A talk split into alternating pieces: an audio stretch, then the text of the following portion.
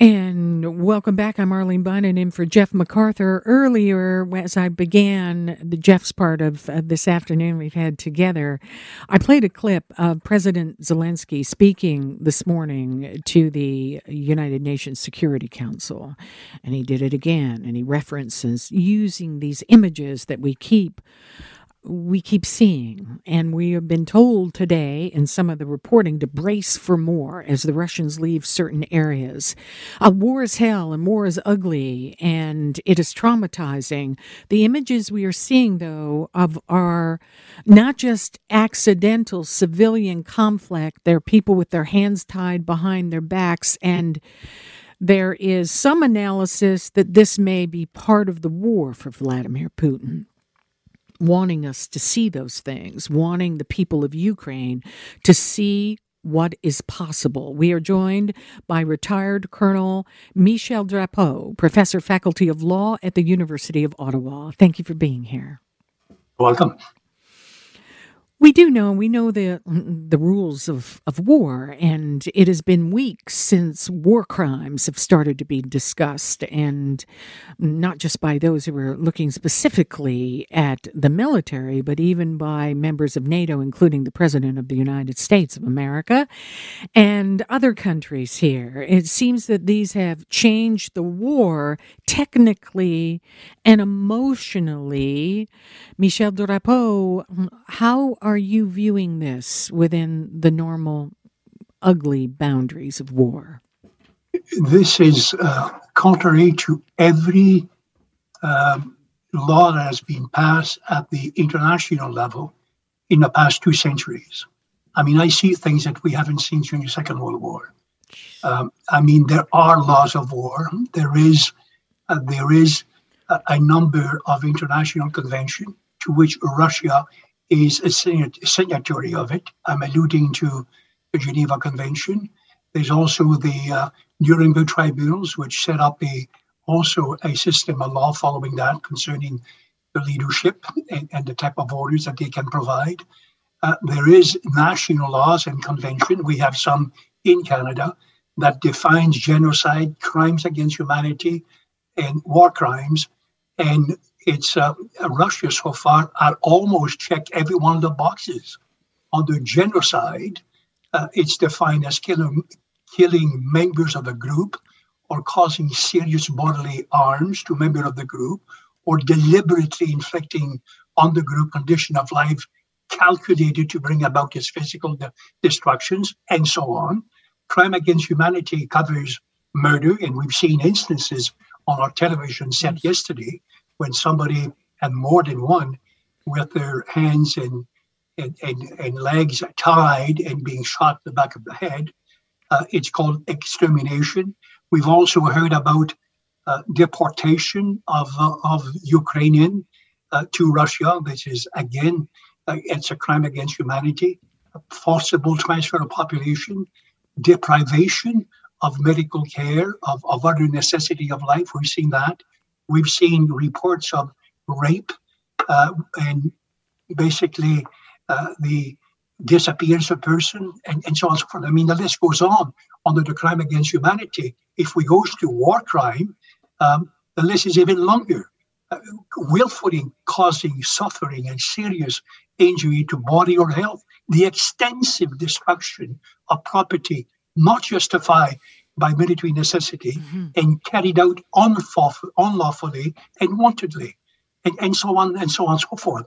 We've seen just a sheer destruction of cities and more than just cities, hospital, maternity wards, church, um, places that have been identified as being uh, protected under the Red Cross, um, other places where children were supposed to be housing mm-hmm. there. I mean, there is such a and it looked like it was deliberate even towards children at first. it was deliberate. Yeah. The purpose is to create fear and uh, yes. uh, and to create you know a, a, failure to continue to fight uh, and to I mean it's uh, just said I've never seen it. A military history we may have seen this in the Middle Ages on some battlefield, but certainly not to the degree and the Not spread. in our times. Let me And- and ask the- you. This is a test. Uh, This is uh, we've used that word right from the beginning. It was a test for NATO. Vladimir Putin thought it was weakened. He he got a different message. It's been revitalized. So then now, what does NATO? What do we do about it?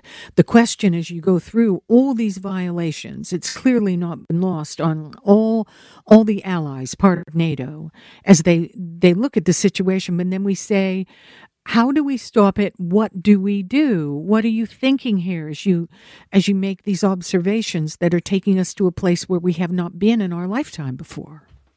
Yeah, the time will come, and I don't know if we're there, but I think we're getting close to it, where NATO has the moral obligation, if not the legal obligation, to act, uh, the obligation, in fact, to intervene in order to defend the values which we're trying in, independently and, and indirectly try to protect and defend by providing weapons and so on. But that's not enough because obviously what we saw yesterday, those were places that had been occupied by Russian forces and where civilians abound and they have no protection, no, uh, you know, no support, no, uh, uh, no, no status as refugees and so on. So I think a time will come, and we don't have anybody else but NATO. I mean, the United Nations is impaired by the very law that uh, that provided veto powers to uh, five significant powers, and that includes China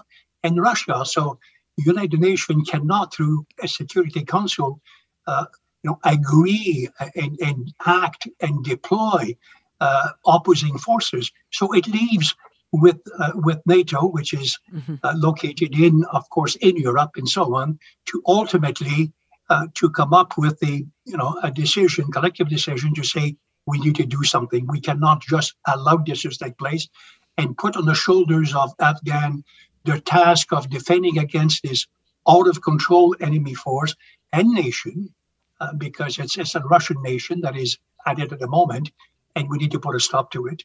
And this is a matter of time, but I think all eventually it's either one or two options. Either NATO intervene, or Russia, in fact, I've seen the light of the day and and is is now incapable because it has suffered a significant loss on the battlefield, uh, impossible to continue, either because of, I hate to say the term, but the regime uh, change or something happened internally that provides Putin, in fact, uh, the lack of support he desperately need from his nation uh, in uh, the political support I'm referring to. yeah But ultimately, I think we are at the decision point, and that cannot come any, uh, I know, uh, too soon. All right, we're prepared and we're breathless there as you go through the list and you go through what we're all thinking. We're all thinking those things, whether you're a president, a prime minister, uh, a leader of a, a NATO country, or just the rest of us. Retired Colonel Michel Drapeau, Professor, Faculty of Law, University of Ottawa. Thank you. We appreciate Thank you very much. it. Thank Bye-bye. you. And there we have tugging the moral. And I don't know about you, but I had chills there as I'm listening to him. We have some decisions to make. Short break, and we still have more for Jeff McArthur. I'm Arlene Bynon. Hi, it's Shauna, and I might be a bad parent because my kids think french fries are vegetables. Hey, it's Ryan, and I might be a bad parent because I went out for wings when my wife was in the hospital after giving birth. Johnny here. I might be a bad parent because in my house, the tooth fairy gives pocket change. But we're not alone. Len emailed us and said his six year old daughter's Tarzan moment going from love seat to La-Z-Boy by curtains made him more proud than any dance recital. And Andy left his two year old at the rink. All right, guys, I'm sure we're not alone. Like Andy's kid. For stories and confessions like this, make sure you check out our podcast. It's called Bad Parents, and it's available wherever you get your podcasts. I left a glove at the rink.